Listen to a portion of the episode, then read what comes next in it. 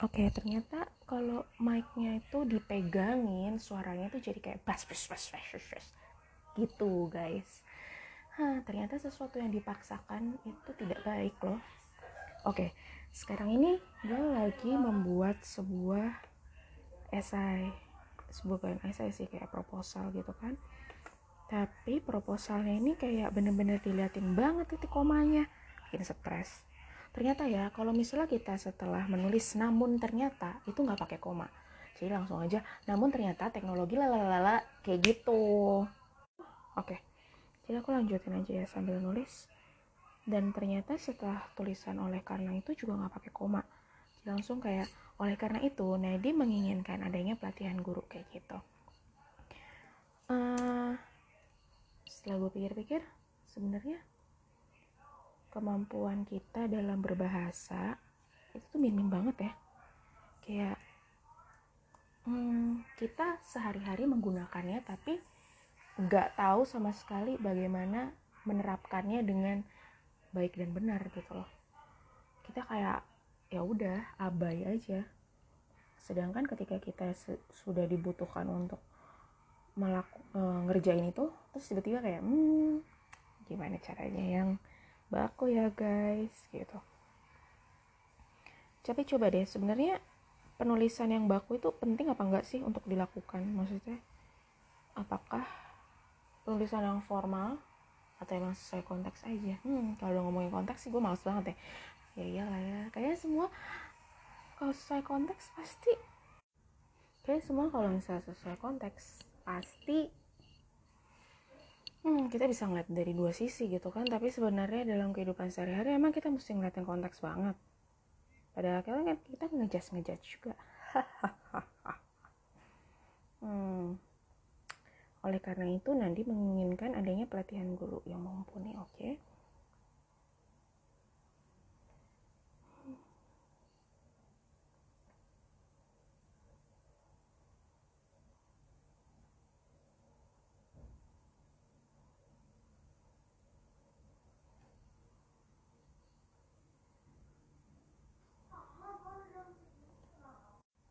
Sumpah mana ada orang yang lagi bikin podcast terus diem.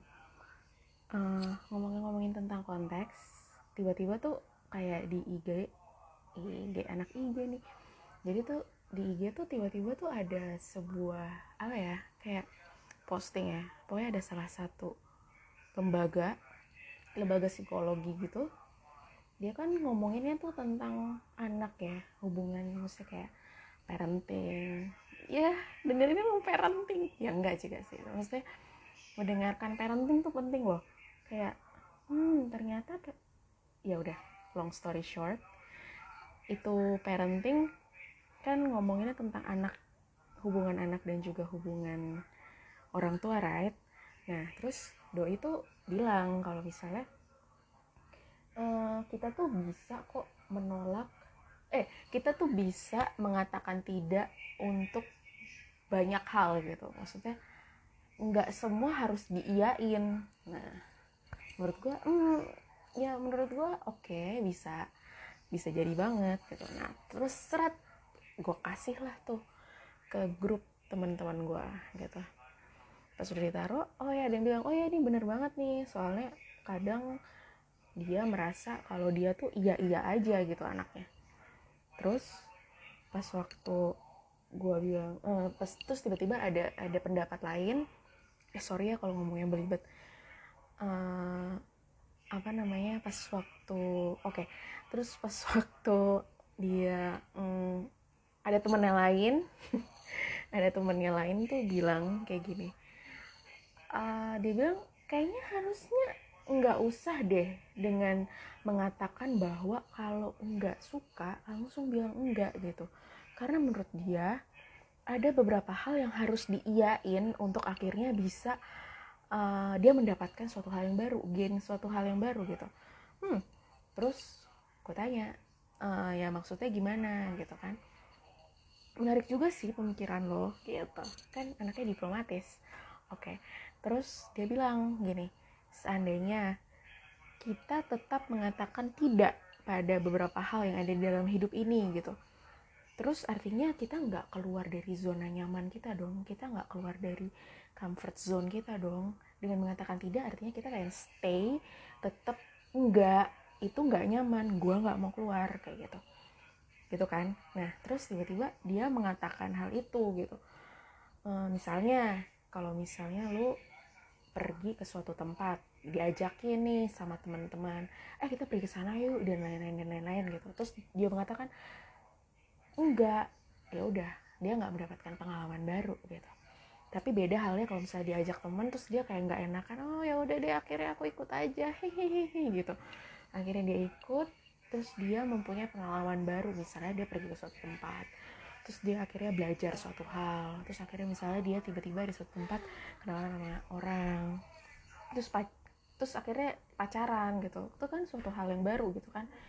Hah, setelah gue pikir ya bener juga sih gitu. Hmm, terus terus dia melihat kenapa pada akhirnya harus uh, menyetujui gitu. Maksudnya nggak ada masalah kok kalau akhirnya lo iya jadi orang yang iya iya aja kayak yes man gitu. Nggak apa-apa gitu katanya. Karena ya itu tadi pertama karena lo bisa keluar dari zona nyaman lo. Terus yang kedua lo tuh bisa uh, apa namanya punya pengalaman baru. Dan juga dia ngelihat kayaknya kalau anak-anak zaman sekarang tuh tipe-tipe yang iya dan enggak deh. Langsung kayak uh, dia nggak punya nggak punya sekat ngeblend jadi satu gitu kalau kayak abu-abu gitu mereka nggak punya gitu. Jadi misalnya anak-anak zaman sekarang tuh menurutnya kalau i kalau misalnya dia yang bilang iya dan bilang enggak eh maksudnya kalau enggak enggak kalau iya iya gitu menurut dia gitu gitu. Tapi kalau misalnya gue lihat-lihat sih ya kembali lagi ngomongin konteks ya sesuai konteks sih walaupun sebenarnya gue tuh sebel banget kalau misalnya ada orang gue tanya misalnya ah, something nyanyi gitu. Ya konteksnya apa? Hmm, konteksnya apa? Ini kan akhirnya jadi mem, mem, mengotak-ngotakkan dan memperkecil. Tapi sebenarnya ini adalah salah satu hal yang baik juga sih untuk maksudnya kerangka pikir karena akhirnya lo kan hanya mengecilkan eh mengkotak-kotakan suatu hal akhirnya bisa didefinisikan gitu kan. Daripada lo ngomongin yang gede-gede terus ternyata maksudnya nggak itu gitu. Hmm, ya emang sih ternyata tetap sih konteks itu dibutuhkan guys. Walaupun gue sebel banget di setiap kali tanya hmm, konteksnya apa? Konteksnya apa lagi? Iya sih. Ya itu salah satu upaya memperkecil masalah. Hmm. Iya sih. Benar benar benar benar benar hmm tapi lu pernah gak sih um, di luar dari ngomongin konteks IED dan juga ngomongin yang tadi tiba-tiba gue jadi kepikiran akan situasi WFH gue nggak tahu ya apakah ini hanya perasaan gue aja atau gimana tapi gue sih uh, nggak terlalu menikmati WFH itu sendiri gitu. Ya menikmati dalam beberapa occasion gitu. Tapi kalau misalnya udah urusan dipanggil-panggil di apa tuh ditarik-tarik terus anak ini itu anu dan akhirnya nggak punya sekat untuk beberapa hal tuh menyebalkan you know. Ya nggak sih? Tapi ada orang yang enggak juga sih. Maksudnya ya mungkin mereka chill aja gitu.